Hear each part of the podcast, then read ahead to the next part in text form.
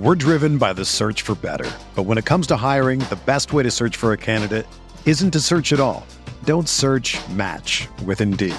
Indeed is your matching and hiring platform with over three hundred fifty million global monthly visitors, according to Indeed data, and a matching engine that helps you find quality candidates fast. Ditch the busy work. Use Indeed for scheduling, screening, and messaging so you can connect with candidates faster. Leveraging over one hundred forty million qualifications and preferences every day, Indeed's matching engine is constantly learning from your preferences. So the more you use Indeed, the better it gets. Join more than three point five million businesses worldwide that use Indeed to hire great talent fast. And listeners of this show will get a seventy-five dollars sponsored job credit to get your jobs more visibility at Indeed.com slash Blue Wire. Just go to Indeed.com slash Blue Wire right now and support our show by saying that you heard about Indeed on this podcast. That's Indeed.com slash Blue Wire. Terms and conditions apply. Need to hire? You need Indeed. This podcast episode is brought to you by Coors Light.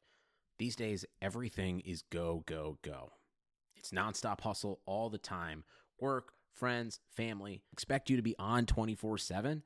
Well, sometimes you just need to reach for a Coors Light because it's made to chill. Coors Light is cold lagered, cold filtered, and cold packaged. It's as crisp and refreshing as the Colorado Rockies. It is literally made to chill. Coors Light is the one I choose when I need to unwind. So when you want to hit reset, reach for the beer that's made to chill. Get Coors Light in the new look delivered straight to your door with Drizzly or Instacart. Celebrate responsibly. Coors Brewing Company, Golden, Colorado. Love a good deal? Sail into the season at Banana Republic Factory's Mega Labor Day Sale. Entire store fifty to seventy percent off. Dresses from nineteen ninety-nine dollars, polos from sixteen ninety-nine dollars. Find your nearest store or shop online only at Banana Republic Factory. What's up, RotoViz?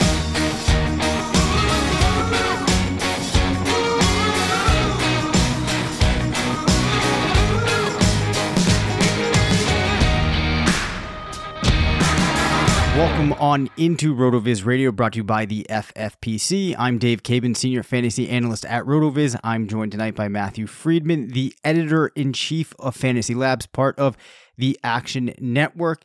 This is going to be a quick show tonight, thus the lack of the intro at the top of the show. Uh, we are getting close to finalizing some really exciting things Uh, behind the scenes of the site, uh, and I'm going to be working on that a lot this week, so I'm trying to limit the amount of time that uh, is taken away from that. But I did want to talk to Mister Matthew Friedman here. What's going on, Matt? Uh, yeah, tax day as well. Uh, another another reason to have a, a quick show. So, uh, yeah, let's get into it. Okay, that that is what I like. So, we have the draft coming up. At this point, Matt, it is as soon as we're going to get before uh, we have results to talk about on the show. So which prospect stands to gain the most by getting drafted into a great spot? Basically, is there that player that you think if they land in a certain situation, you know, things are really going to explode for them? Yeah, so um, I think I'll probably take the easy way out of this. Um, I would say almost any running back, because um, I think it's just going to be like so – so dependent on volume, and maybe kind of like offensive line could help and stuff like that. But um, I don't think any of these running backs is awesome enough on his own, like Saquon Barkley last year, or I mean, even some of the other guys that we've seen recently, where uh, kind of agnostic of situation, you can say like, oh yeah, this is a guy I really want. So for, again, almost any of the running backs, I think uh, it will be a very situation dependent uh, prospect on whether you want that guy. Um, A couple other guys specifically, yep. uh, Dwayne Haskins, uh, I think for quarterbacks, scheme is really important, and he has just fourteen games of starting data. So the projection with him is still like really uncertain. Um, so I think landing spot will be really important for him. Uh, Bryce Love, um, I think he has a lot of potential Uh, if he hadn't injured himself this last season, uh, if he had just gone into the two thousand eighteen draft, you know, like he could be a second round type of guy. Instead, I think he's going to be maybe like a fourth rounder or a fifth rounder. Um, but, you know, whoever takes him, like, I hope that team is fine with pretty much just redshirting him for a year, uh, letting him get healthy and not holding that against him uh, when it comes time for him to compete for touches later. Uh, and then Andy Isabella is a guy I'm really interested in, but I could see like the situation just really not working out for him if he lands with a coach who isn't like that inventive of a play caller. Like, I mean, I don't think he's going to go to, uh, like to the Rams right. or something, but like, I, I feel if he landed in a situation like that, it would be like, okay, this is now Andy Isabella's season. For sure. So with those players named, are there any players that perhaps are favorites of yours that there's a team that you're really hoping they get matched for? So beyond, you know, just players who, you know, their situation would drastically change. Is there one particular fit that you're really hoping for? Maybe it's Parris Campbell to a certain location. And I'll I'll let you even go outside of fantasy relevant positions if you're so inclined. Interesting. Um, okay, well, to start from the, the non-fantasy relevant positions, um, one I'll say is Rashawn Gary, who's kind of like this hybrid. No one really knows what position he should play. Is he like, is he a pure edge? Is he a three four defensive end, a four three defensive tackle? Um, I think he would work really well with the Lions. Um, you know, like I think Matt Patricia, or we could even just say Bill Belichick, um, you know, like with like, yeah. like that, like he would work well too with the Patriots, but like he has a versatile skill set that I think would work well with a team that wants to use multiple fronts and likes to move guys around the defensive line. Um, so I think, I, I don't know, like he was never really able to unlock his potential in college. Um, but if he could get with a team that had like an idea of how they wanted to use him and they, they really wanted to maximize the ways in which they used him, um, I think that would be interesting.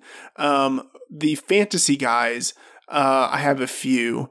Um, I mean, I guess I should say one, like I, I kind of don't care all that much about where guys land because I try to have a, a team or scheme agnostic perspective when I'm evaluating them. Yep. And even kind of like when I'm, I don't know, when, once they've landed, I still try to think kind of more long-term because like so much can change on a team year to year, but, um, Irv Smith to the Cowboys, um, you know, I think they need someone eventually to replace Jason Witten. uh, Smith won't have to be the main guy as a rookie at the tight end position, so he can take some time to develop. Um, you know, as I mentioned a few episodes ago, I think, uh, you know, Smith is really young. He'll be twenty-one for the entirety of his rookie season. Uh, I think he could be a really good long-term player for the Cowboys. Um, so he's one. Noah Fant to Green Bay. Um, You know, you see him mocked there quite a bit, and I think that's a real possibility. It would be nice to see Aaron Rodgers have another weapon. Uh, and it, just specifically, like the Rodgers to Jimmy Graham connection has just been so painful to watch that I just I like I just want to see someone else there in general besides Jimmy Graham. Well, do you have a theory uh, as to why that is? Do you think that it is Graham, or is it just something between the two? Uh, I think it's Graham. Yeah. I think he's just he's old. He can't separate. Um, and now he's not, I think, even as dominant in the red zone as he used to be. Right. So just, it, it's not, you know, good all the way around. Yep. Um, Andy Isabella to the Patriots. I, for like, reasons yes. that almost don't even need to be. Yes. It's just, it's too perfect of a fit, you know, like, um, you know, he gets comped to the, you know, the white slot receivers, but really he's much more, I think, like Brandon Cooks, mm-hmm. but I think he could play in the slot if wanted. Um, and, you know, went to UMass. It's just like, it's a perfect fit. Um, and then one more, uh, James Williams to the Buccaneers. Um, Williams has been the best receiving back in college football for the past two years. He's not much of a runner, um, because they didn't really run much at Washington State.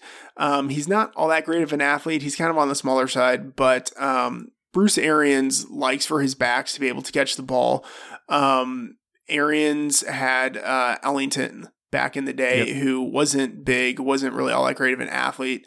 Um, but was able to be fairly productive for a couple of seasons, uh, in part because he was such a good pass catcher. I think Williams could see uh, similar usage if he were able to uh, hook up with Arians. And the thing is, like, there's opportunity there. Like, uh, neither Ronald Jones nor Peyton Barber is very good at catching the ball. And that is something that Arians really wants his backs to be able to do. And Williams, like, he does that better than almost anybody.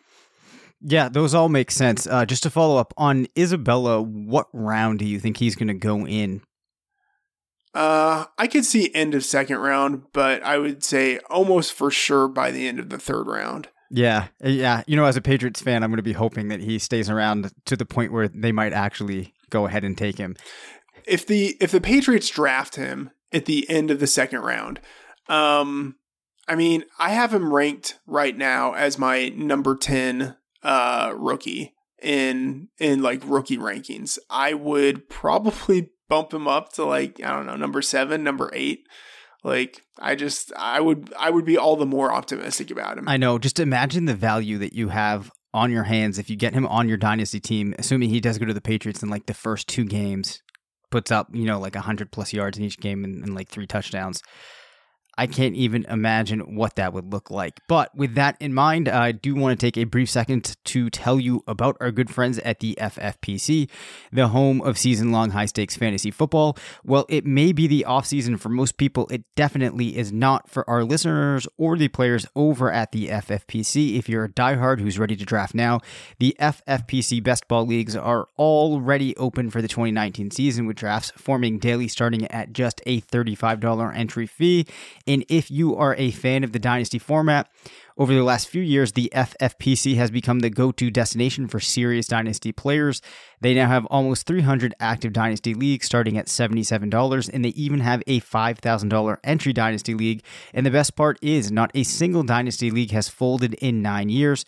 Limited orphan teams are available for purchase right now, and the brand new startup dynasty leagues will be opening shortly. Don't miss the F F P C experience. RotoViz listeners, go to my f f p c dot com and register now. That's my f f p c dot com, the home of season-long high-stakes fantasy football.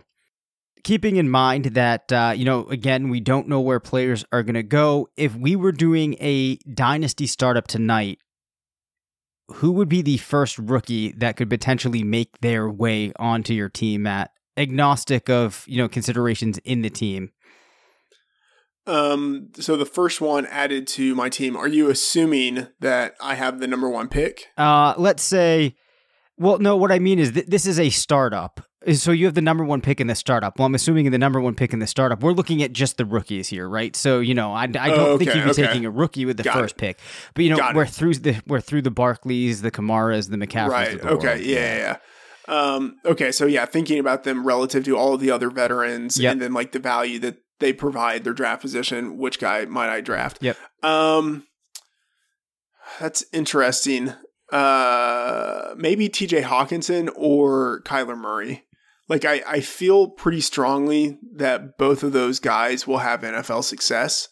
Um, and I still think that you can probably get them cheap enough Yep. uh, relative to some other players, just because I, I think people will probably let uh, the quarterback and tight end position slide a little bit, and they might instead attack like A J Brown, D K Metcalf, Josh Jacobs, like some of those guys. Yeah, and to that point, if I'm in a startup, there's players that I like in this class, but there aren't any that I feel like I must go out and get them. So I could kind of see myself taking the approach of letting, pe- even if there are good landing spots with some of these players, letting other people make their way in on them and, and, and instead going for guys that I feel good about and I have more information on what I can expect from them in the next three-year window.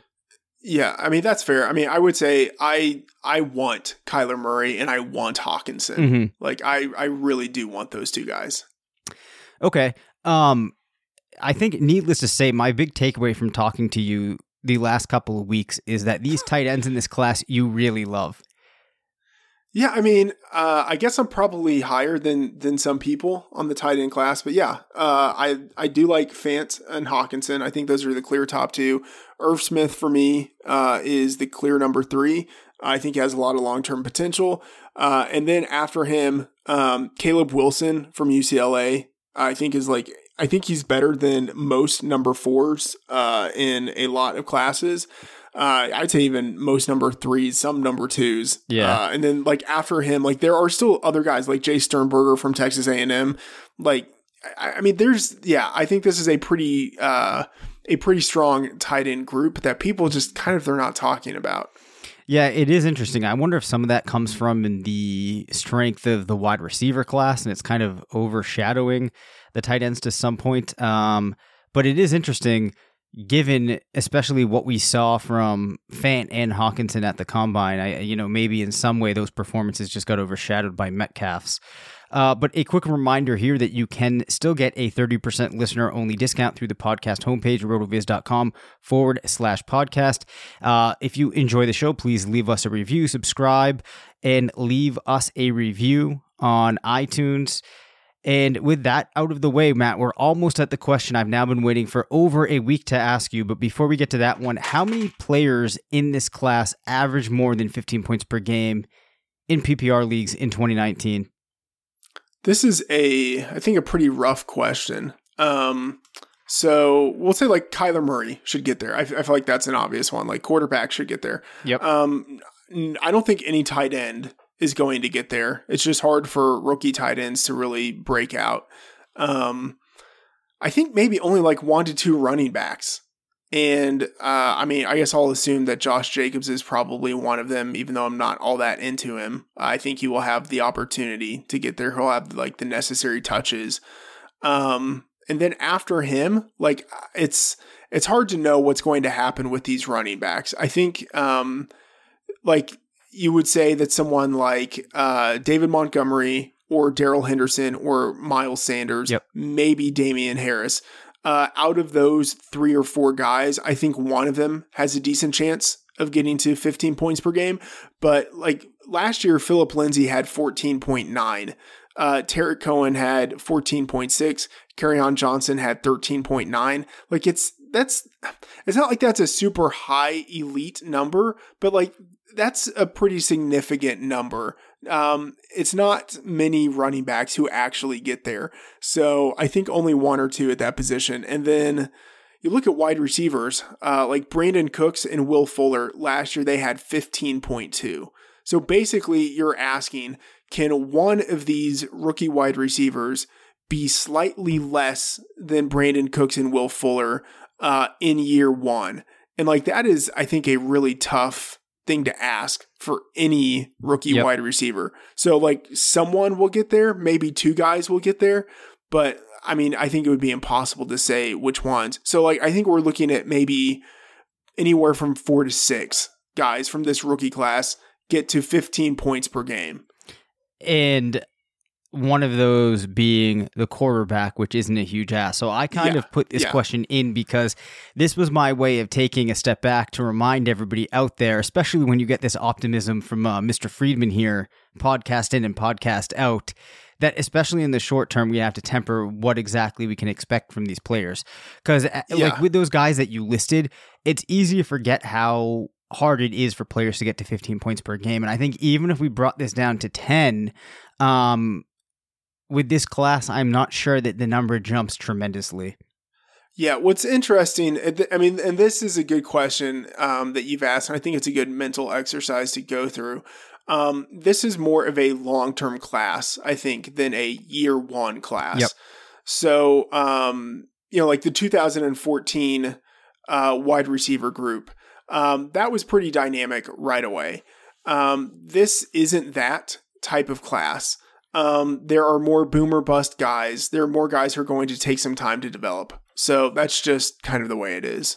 Yeah. Which now brings us to a more fun question because I think there may, well, actually, I don't remember if there was anybody in that, that historic two thousand fourteen class, but last week we got your take on if you could take three traits from any animals, how would you put them together? And then I, I wanted to follow up with this week, you are giving us, if you could put together like your ideal fantasy player, you can pick the position and then take three traits from three separate players that you've really liked historically, have been a big proponent of, but then they did not pan out.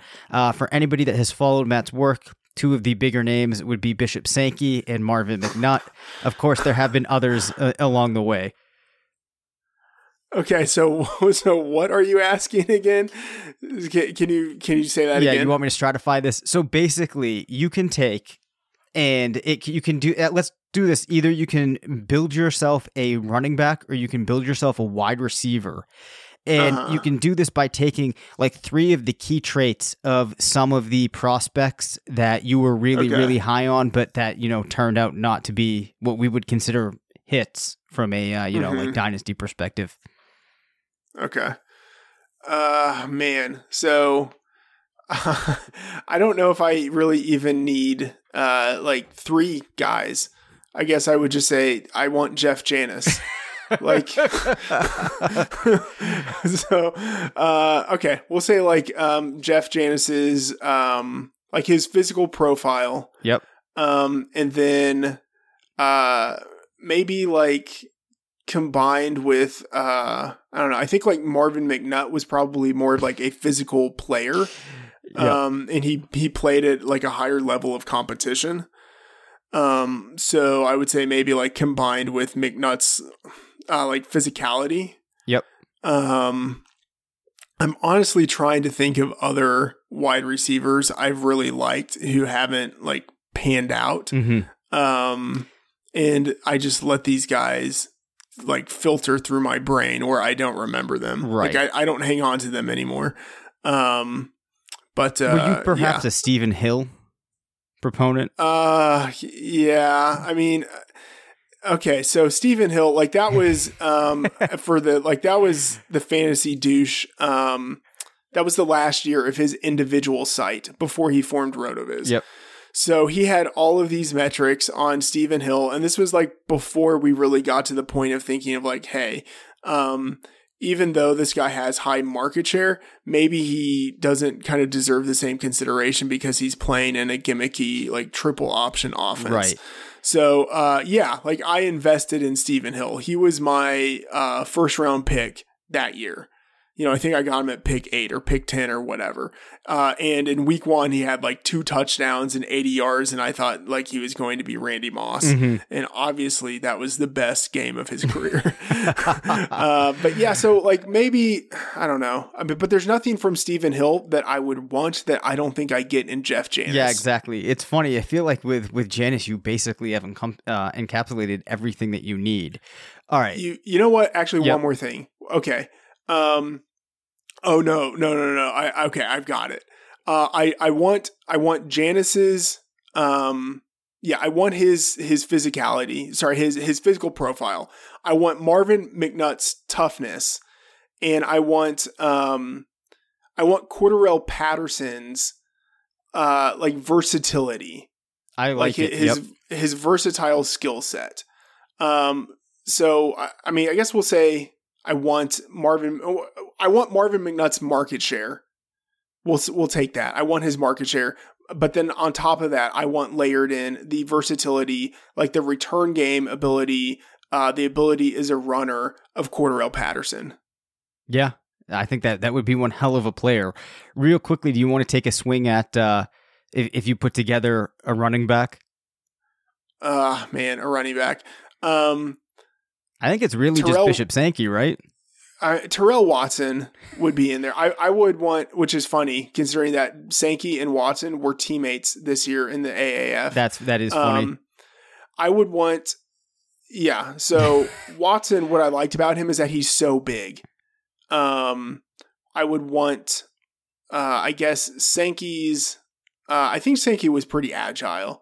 Um, yeah, he was. He I, was. I, and, and I think he was a, a good pass catching yep. back to in college. So I would say like, I want um, Watson's, uh, I guess his size and speed mixed with like Sankey's, um, we'll say Sankey's agility. Uh, and then uh, I'm trying to think of like, oh, uh, Trent Richardson's, um, Trent Richardson's like, what, what am I wanting? Uh, what am I taking from Sankey? His agility. I want Trent agility. Richardson's pass catching ability. Okay. See, I actually like d- his Richard. I don't Richardson is actually a really good pass catching yeah. back. See, I don't remember. I remember Sankey being a good pass catching back. I don't remember Richardson being as good as it, as it as you are then. Yeah, I mean, like all of the reason why he was worse so much as his um, the reason he was a running back one as a rookie was because of his pass catching ability.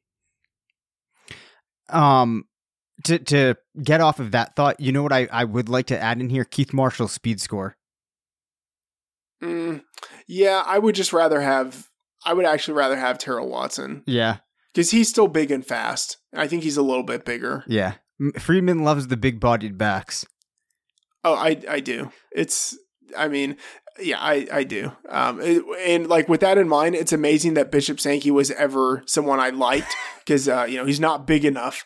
But uh, you know, I was just seeing. I was seeing. Uh, LeSean McCoy, basically, when I was looking at Bishop Sankey. So uh, that's what swayed me. Yeah, yeah.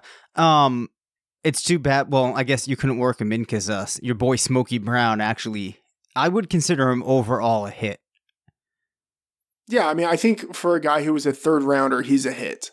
Yeah, and especially um, at the time, we were really focused on big, large, fast receivers. Of course, he's he's fast, but you know, very different physical profile than um, you know, what was kind of in vogue at the time. Yeah, I mean, definitely. And coming from a small school, like I think like Division two school, like there was there was no reason anyone should have heard of John Brown. Really, no reason he should have been drafted in the third round. Um, I mean, I think he probably would have lasted to, I don't know, the fourth or the fifth round at least if the Cardinals wouldn't have drafted him. I mean, Jeff Janis lasted to the seventh round, and Janis was, I'd, I'd say, like clearly the superior prospect. Yeah, yeah.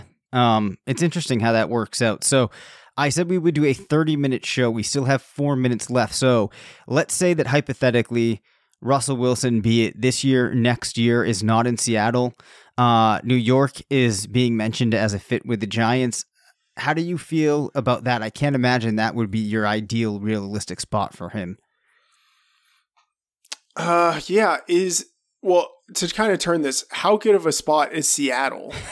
Like, I don't think it's that good I of think, a spot. Yeah, I mean, I think almost anywhere has to be. I don't want to say it has to be better than Seattle, but I don't know if it would be any worse. Like, I think if they if they trade for him, if they give up something for him, they're going to want to use him. He's never really been used all that much in Seattle.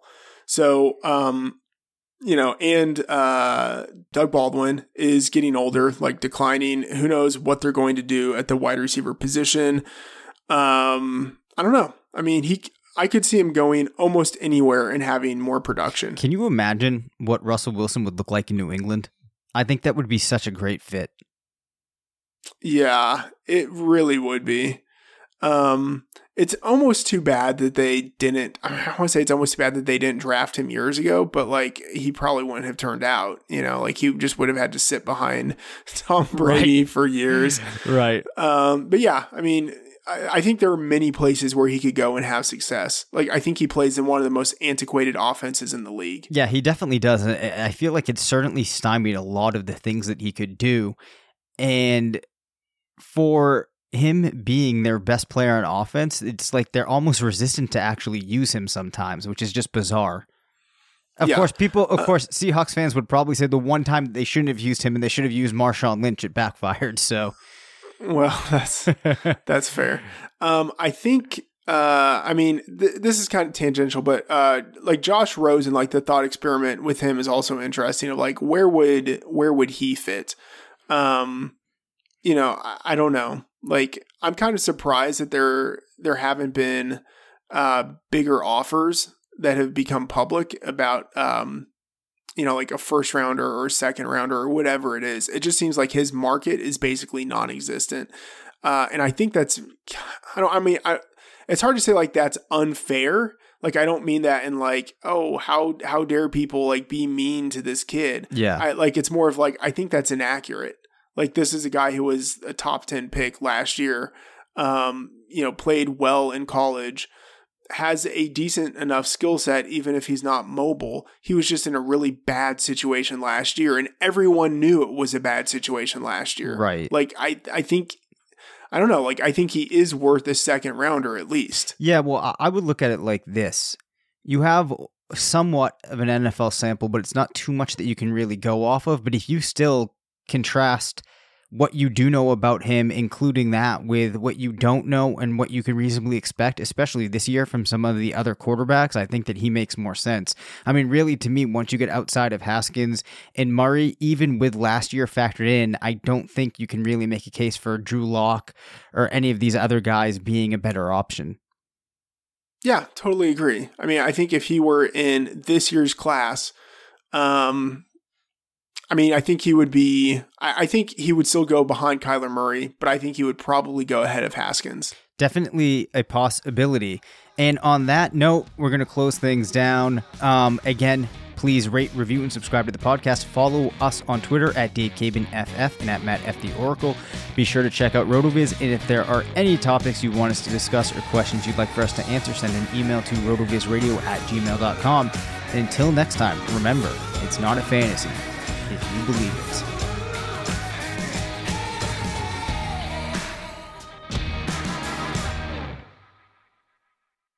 Love a good deal? Sail into the season at Banana Republic Factory's Mega Labor Day Sale. Entire store fifty to seventy percent off. Dresses from nineteen ninety-nine dollars. Polos from sixteen ninety-nine dollars. Find your nearest store or shop online only at Banana Republic Factory. Love a good deal? Sail into the season at Banana Republic Factory's Mega Labor Day Sale. Entire store fifty to seventy percent off. Dresses from nineteen ninety-nine dollars. Polos from sixteen ninety-nine dollars. Find your nearest store or shop online only at Banana Republic Factory. Sugar Ray Leonard, Roberto Duran, Marvelous Marvin Hagler, and Thomas Hearns. Legends, whose four-way rivalry defined one of the greatest eras in boxing history. Relive their decade of dominance in the new Showtime sports documentary, The Kings, a four-part series premiering Sunday, June sixth, only on Showtime. Mother's Day is almost here, and you can get her the most beautiful time-tested gift around, a watch she can wear every day from Movement. Whether your mom is into classic dress watches, rare and refined ceramics, or tried-and-true bestsellers, Movement has something she'll love. And right now, everything at Movement is up to fifty percent off site-wide during their Mother's Day sale. A watch is a gift that celebrates all the time you spent with mom, and a Movement watch is even more than that. Movement uses industry-leading materials for their fresh modern watch designs, from technically complex ceramics to vintage-inspired style, all for an incredible value your wrist and wallet will both love. And with one-size-fits-all convenience and fast free shipping and returns, it's a stress-free shopping experience. Save big on the best Mother's Day gift ever with Movement.